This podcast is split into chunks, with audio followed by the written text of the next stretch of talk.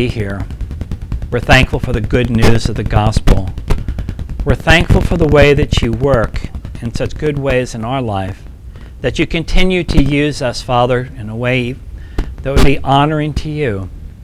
And we pray, Father, that you would be at work in our congregation here, that we would grow in love for one another, and above all, grow in love for you. So, Lord, be with us. Help us, we pray. We ask this in Jesus' name. Amen. We picking this up from my thing? Is that what it is? Okay. Now, at this time, stand up and shake hands with somebody near you. All right? Well, I'm going to work on this for a minute.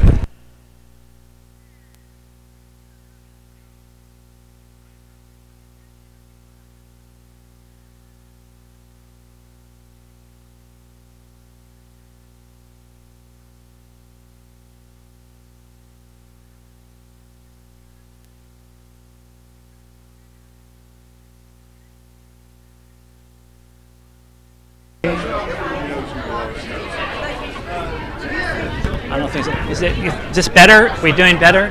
Testing one, two, three. Testing. Good. Thank you. Let's try it. Okay, please be seated if you would. Be, be seated. No, this is not the end of the service. I'm sorry to disappoint you, but yeah. All right, let's pray. Again, we thank you, Lord, that we could be here, that we could hear the good news of the gospel. We pray, Father, that our hearts and minds would be open to what you have for us today. For we pray this in Jesus' name. Amen. You may have gotten an email. So the email I sent yesterday had a little bit of panic when I found out that we got a note from Eitz Chaim, who have been so gracious to us, saying that they were having major issues and things were not working, particularly the PowerPoint slides. And it's going, oh, vey, Jesus, why did it have to be now? But anyways, thankfully it did not work for. I mean, worked out for us, and that we did not have any problems with the PowerPoint slides, which for which I am very grateful. And uh, yes, so far, okay.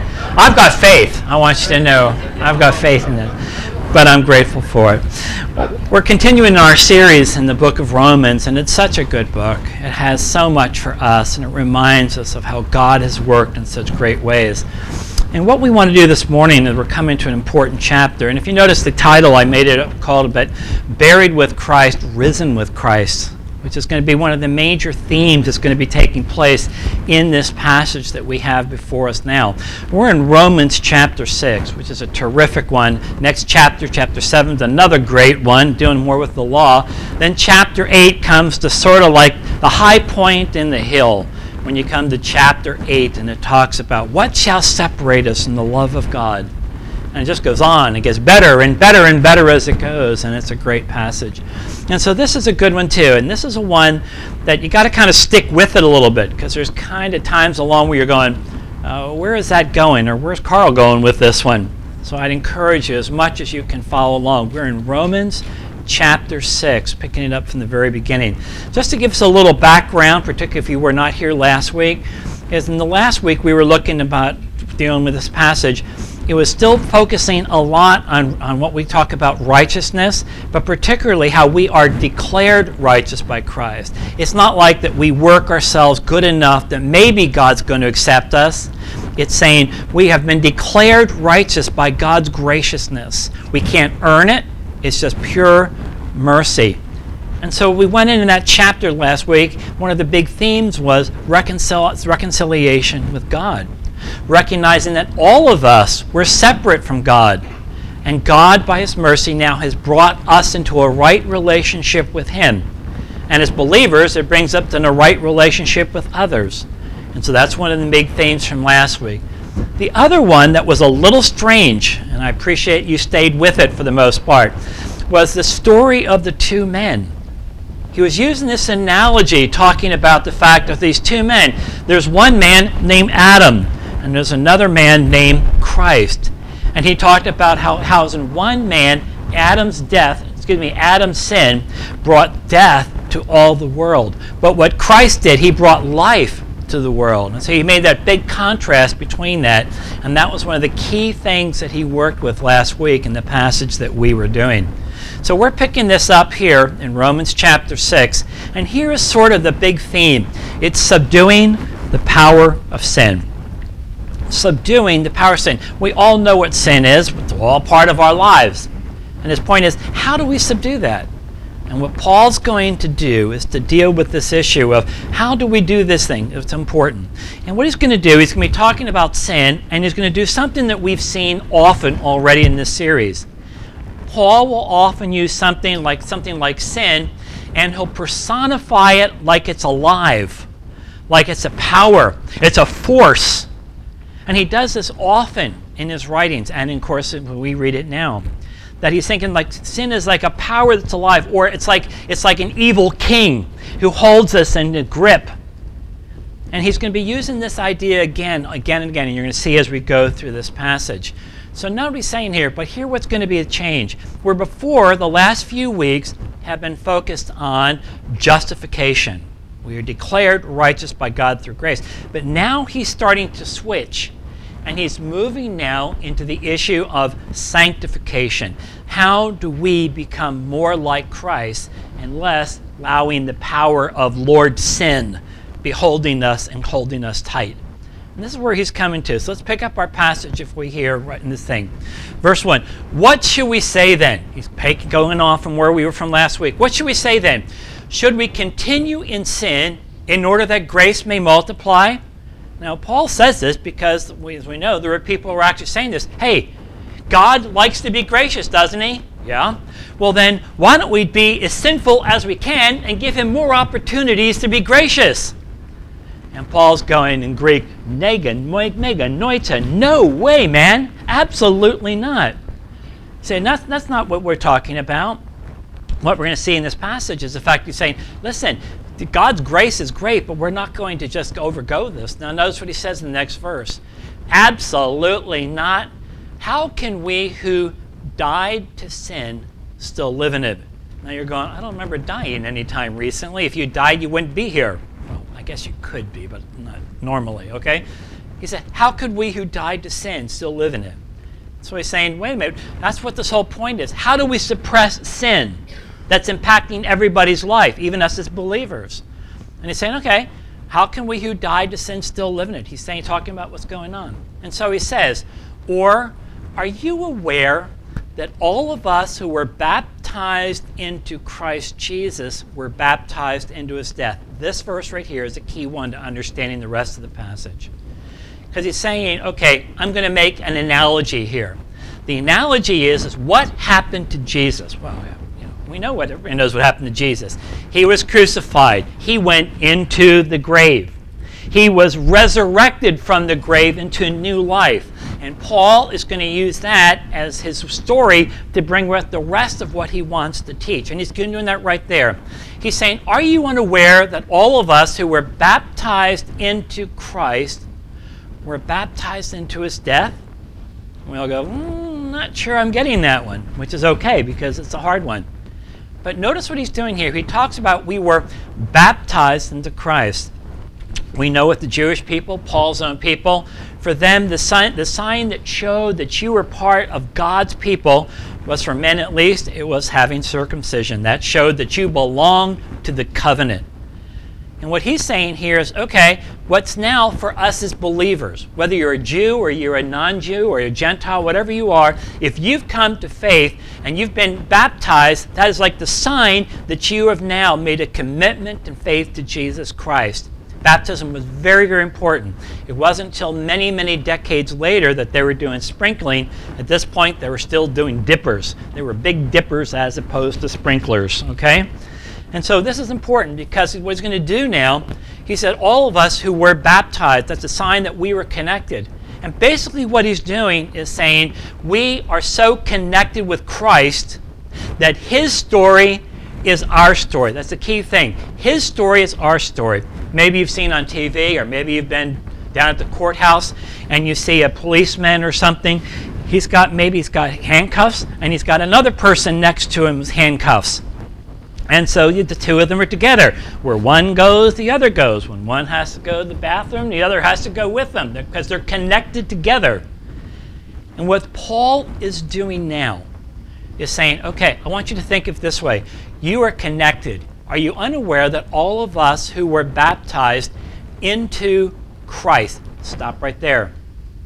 We've seen multiple times how Paul loves to use this phrase, in Christ. We are in Christ. Christ is in us. We are in Christ. It has this idea that we are connected. We've been soldered together. We've been welded together. He's saying, think of what's happening now with Jesus and the fact that you are spiritually connected with Him. His story, going down into the grave, coming up in experience, he said, that's, that's the story we're telling right here. That you are spiritually connected with Him. His going in the ground, his resurrection. You're part of it. Now, I understand that's strange from what we're used to. I mean, this is not normal kind of American type thing. It's kind of like, you know, that, but that was that made that connected to them, particularly since they were so much closer to the actual death and resurrection of Jesus Christ. So he says, Are you unaware that all of us who were baptized into Christ, into Christ Jesus, were baptized into his death? He's saying if we are in Christ and Christ is us, okay, what is his story? His story is he was killed. He was put down into the grave. And he's saying you were right there with him. Now, again, we're not talking about there's an actual body there, but his point is you are spiritually connected with him. He went down into the dirt, putting it straight, and he came out. And he's alive, and you're connected to him. That is, his story is also your story as you're connected through Him. Are you not one aware that all of us who were baptized into Christ Jesus were baptized into His death? It's like you ought to know.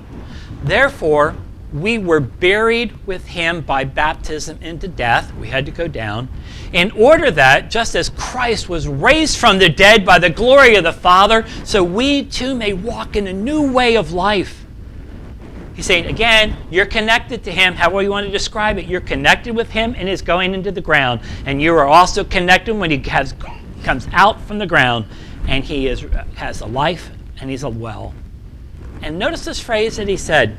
He said, The glory of the Father, so that we too, notice this phrase, we may walk in a new way of life. Here's where Paul is trying to make his comparison and why this is important. The fact is that you are connected to Jesus' life and death, his resurrection. It means here it is what this needs to be because you are now living, because Christ is now resurrected and he's alive and well at the Father's right hand, and you're connected to him. He's saying that that means that your life ought to be living the way God would want you to be living that way of a person who's now been connected to him. So his point is so we may walk in a new way of life. It's saying, because of what Christ has done for us, what's expected of you at this point is, you know what? It's time to start walking. That's why we mentioned about this passage has a lot to do with what we call sanctification. Walking in the way the Lord would have us, learning, growing, deepening our love for Christ, learning more about Him and knowing Him well. So notice what he says in the next verse. We're to walk in a new way of life. Then he goes on this For if we have been joined, it's another way of saying since he has been, another translation say, For if we've been joined with him in the likeness of his death, which we have, well, we will certainly also be in the likeness of his resurrection. Okay? He's going down, he came back up. You're in Christ, you're connected with him. He said, That's going to be your story. In other words, his story is now your story as well. For we know that our, quote, old self was crucified with him in Jesus in order that sin's dominion, we'll hear that word dominion a number of times, that sin's dominion over the body may be abolished, so that we may no longer be enslaved to sin. He likes that phrase a lot. We don't need to be there.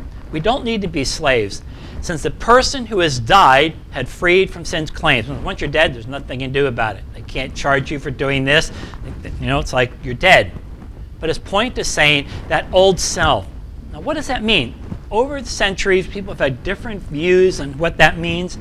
John R.W. Stott, who's such a great writer, he put it this way What was crucified with Christ was not a part of me called my old nature, but the whole of me as I was before I was converted. He's talking about the before Christ time and the after Christ time.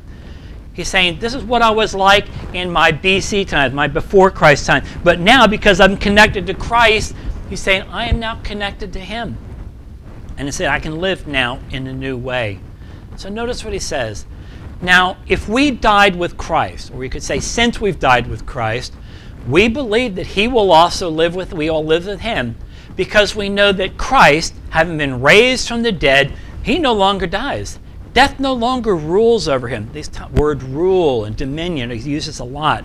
And of course, he lived in an era where there's a lot of lead, you know, people that were that, there were rulers. Death no longer rules over him anymore. For in that he, Christ, died, he died for sin once for all. And that's a theme we hear in other places in the New Testament. The book of Hebrews talks about he died once for all. The death of Christ is significant, but it's not only just significant, it is enough for every person that ever was, any person who will ever come to Christ through faith in Jesus Christ as Lord and Savior. He's saying that's what he can do for you. So what he does is, so you, now notice what he said, consider yourself dead to sin, but alive to God in Jesus Christ. Notice what he's saying. So you too consider yourself dead. I'm not dead. I'm physically alive. But he's saying you're spiritually. Consider yourself that that life of yours, that before Christ's life is gone. He said that you consider yourself dead to sin, but alive to God in Christ Jesus. Therefore, and here's the commandment, as seminary students here remind us, Paul likes to do this thing about here is what you are, here is what you need to be, or here is what you need to do They call it the indicative and the imperative. The indicative is what you are, the station that you're at, the realm that you're living at, what you're at. That is what you are, but that's not where you're going to be. Here's here, here's the indicative. You need to be you're here, but here, here's the imperative. Here's what you must do. And that's what he brings it here. Therefore, do not let sin reign in your body. Here's these reign words again, talking about there's a there's a there's a king, an evil king who's suppressing us, who's keeping us under sin. Don't let sin, sin and the idea of sin again as being a power, a force that holds us, that grabs us, that keeps us from being the person we want to be. Do not let sin reign in your mortal body so that you obey its desires. You don't have to live that way. Do not offer any parts of it as sin, excuse me, uh, to sin as weapons for unrighteousness. Now, this is another kind of strange phrase because it's like, you know, what parts of the instruments is he talking about? Does he want, you know, the right kidney and part of my leg or what? Obviously, he's not. But his point is, there should be no part of you that has anything to do with this. Don't, and for any part of you, anything in part of your life, think of it in terms of people or think of it in terms of things that are there. Do not offer any part to sin as weapons for unrighteousness. He likes military illustrations as well, as you can see right here. But as those who are alive from the dead, that is Christians, because we're united with Christ, we are in Christ, he said, instead do this offer yourselves to God. All the parts of yourself to God as weapons for righteousness. That all of me, all of me. Why not take all of me? Okay? You didn't know I was going to sing for you, did you? But it makes the point. Not just, you can have part of me, Lord. You can have this part of me, Lord, but you can't have this part. And he's saying, all of it. I want all of it, all that what you are, all that you offer, all that God has given you, all the opportunities He's given to you. He said, But as those who are alive from the dead, offer yourselves to God, and all the parts of yourself to God as weapons for righteousness, not like unrighteousness, two slides back, but righteousness, that fact that we use what God has given us to live a righteous life before Him. Now, notice this important verse For sin will not rule over you because you're not under law, but under grace. It's an important phrase. For sin will not rule you. Now, here's the thing it can. His point is, it doesn't have to. These are choices that we make. You can allow Lord sin to control your life or you can have Lord Jesus controlling your life.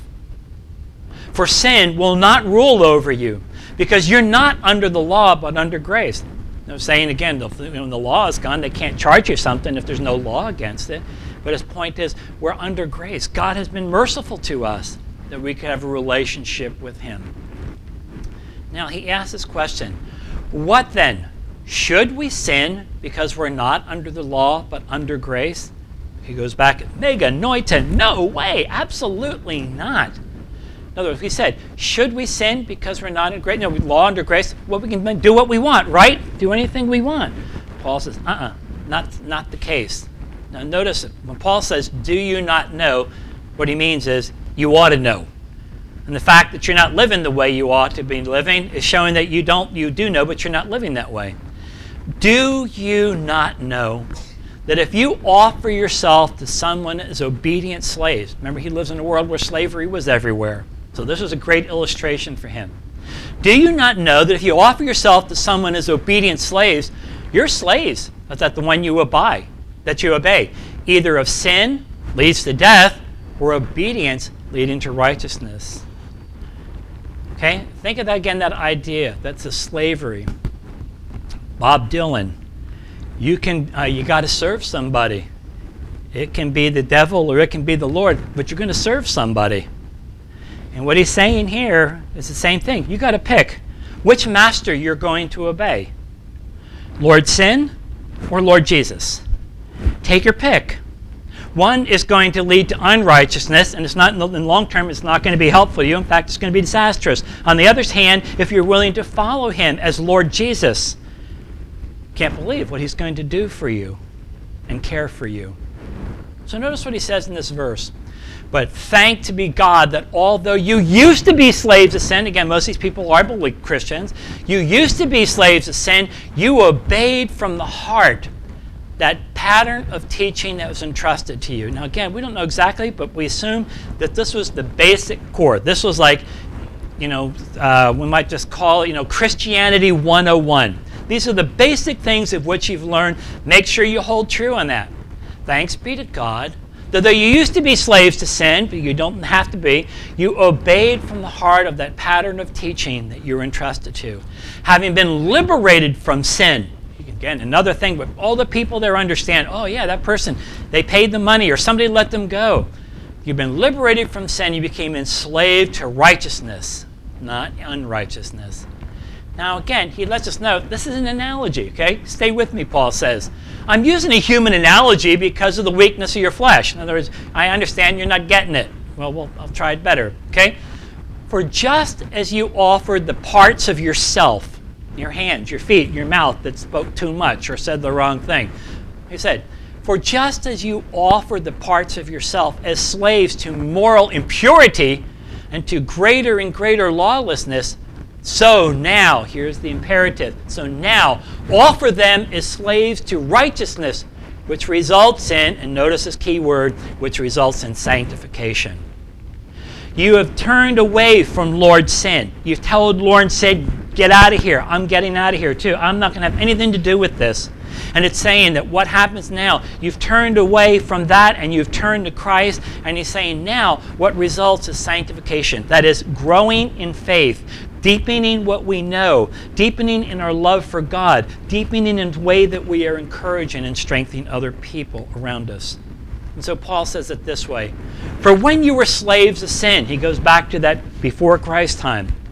For when you were slaves of sin, you were free from allegiance to righteousness. You didn't have to follow it, you were opposed to it. But notice what he says. And what fruit was produced from them, from the things you're now ashamed of? Remember Jesus in his teaching in the Gospel of, I think it's Gospel of John. I hope so because I'm in the right spot. He said this. Jesus was teaching and I just dropped it, but he said right here in verse 34 I assure you, everyone who commits sin is a slave of sin.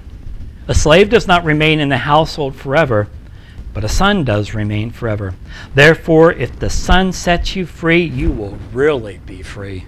That's the greatest freedom you could ever have. And so, what's happening here is Paul's asking him, and what fruit was produced by the things that you're now ashamed of? Nothing good came out of it. A lot of sin, a lot of sorrow, a lot of wishing had been different. Get away from it. Walk away. For the end of those things is death. But now since you've been liberated from sin, Lord sin, Lord sin, you've been taken away from him. You, he said, Lord sin, you have become enslaved to God. That's the best way to be enslaved, is enslaved to God. You have your fruit, which results in sanctification, and the end is eternal life. And then here is the famous verse that many of us that went to Bible school learned early on For the wages of sin is death, but the gift of God is eternal life in Jesus Christ our Lord. What a wonderful sin. sin. No, it's a terrible sin. It's a wonderful word. Eternal life in Christ Jesus our Lord. Let's go back just for a moment. This verse, verse 22. But now, since you've been liberated from sin and become enslaved to God, you have your fruit, which results in sanctification. This passage is important in so many different levels, but particularly in the one is the fact that many times as Christians, it's so easy to find the right balance. Sometimes we go off the deep end this way, sometimes we go off that way, but it's a still it's an ongoing struggle. You've heard this illustration before, but the apostles, not the apostles, excuse me, Martin Luther, one of his famous little quips that he used to talk about when he was particularly talking sanctification, would talk, and said, most Christians are very much like a person who's drunk getting on a donkey. Okay? His point said the drunk is trying to get on that donkey and he's, you know, had way too much to drink. And he gets up on it and he immediately falls off on the other side. He says, Why don't we try this side? And he gets up and he falls over that side. Okay, this guy has really had way too much to drink. And he said, That's what many Christians are like. They get on something over here and they go way over and they go, boom, they fall over here. Then they're on the next thing and then, boom, they're over. His point is saying, you know what? That's not the way it ought to be. That we go from one to another. And his point is trying to say, listen, do you understand what's happening here? That well, often, and it's, true about Christianity, I'm afraid, and many of our things, is sometimes we get on this big train and that we're in that way, and then the next thing we're on the next new thing. And Paul said, no, it can't be that way. And Paul's saying, be careful. He said, you know what we have here? He said, you have been enslaved to God. You have your fruit. Remember, Jesus talked about the importance of fruit saying that as we as Christians, as we follow the Lord, there ought to be fruit. Fruit is not what makes us a Christian. Fruit is, is what happens for what Christians do as they come to know Christ and to walk with Him. And so Paul is saying here's exactly what we're talking about. He says, You have your fruit, which results in sanctification. That is, you, as you're following the Lord, as he likes that phrase, as you are walking with Him in sanctification, means you are growing in relationship with Him. When I was in college, Houghton College in upstate New York was a beautiful, beautiful place. We had six of us guys who lived together in one small area. You imagine the problems that brought up. That's another story. But anyways, one of my best friends in that group was a guy named Don, and I really respect him. He's a good guy. He, uh, we were gone for Christmas break, and we came back, and he said, "I need to talk to you about something." I said, "Okay." I know, is this bad? No, no, it's it's wonderful. I said, okay. And he said, I just want to tell you that I had an amazing event that happened over the Christmas, and I have come to complete perfection through Christ. I said, is this a joke? No, I, I, have I've broke through that barrier of sin, and I am now have reached full, per, per, you know, completely. I, I'm, I'm perfect at this point. And I go, come on, are you pulling my leg? I mean, are you, you, you doing that marijuana stuff again? And he said, no, no, no, that's why I am. And, and I, I, didn't know a lot at that point. I mean, I was a biology major, not a theology. And I was like, uh, where are you getting this from? Well, it turned out he was getting it directly from John Wesley, one of the greatest people we have in American life, in, in American Europe and whatever. Unbelievable good man. He had a kind of a teaching about perfectionism. That same place where we lived, in the same place where we're at, the, we were in the downstairs in the basement, and the parent and, the family above there lived above us. He was talking about the fact that he grew up in this Wesleyan background that was there. And again, there's different levels of Wesleyan ministry. But the one guy was telling me that, you know, in his growing up, they're in the Wesleyan church, they're in the kind of a very rural area uh, there in New York he said, he said it was very interesting. He said because, for example, my, my parents could never wear rolling, I mean, rings. That was considered like that you were, you know, being bad by doing having a wedding ring. He said, he said, but you know, he said one time, he said my mother, we, I was young, but my mother was there. They were having a testimony thing. Well, I want to thank God for what He's done. This, I want to praise God. But he said an older lady got up and said, I want to thank God that I have not sinned in the last 20 years.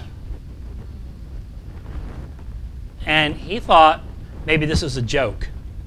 And his mother nudged him.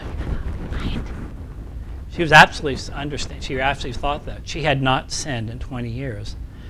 I would have loved to talk to her husband after the service and hear what he had to say about that.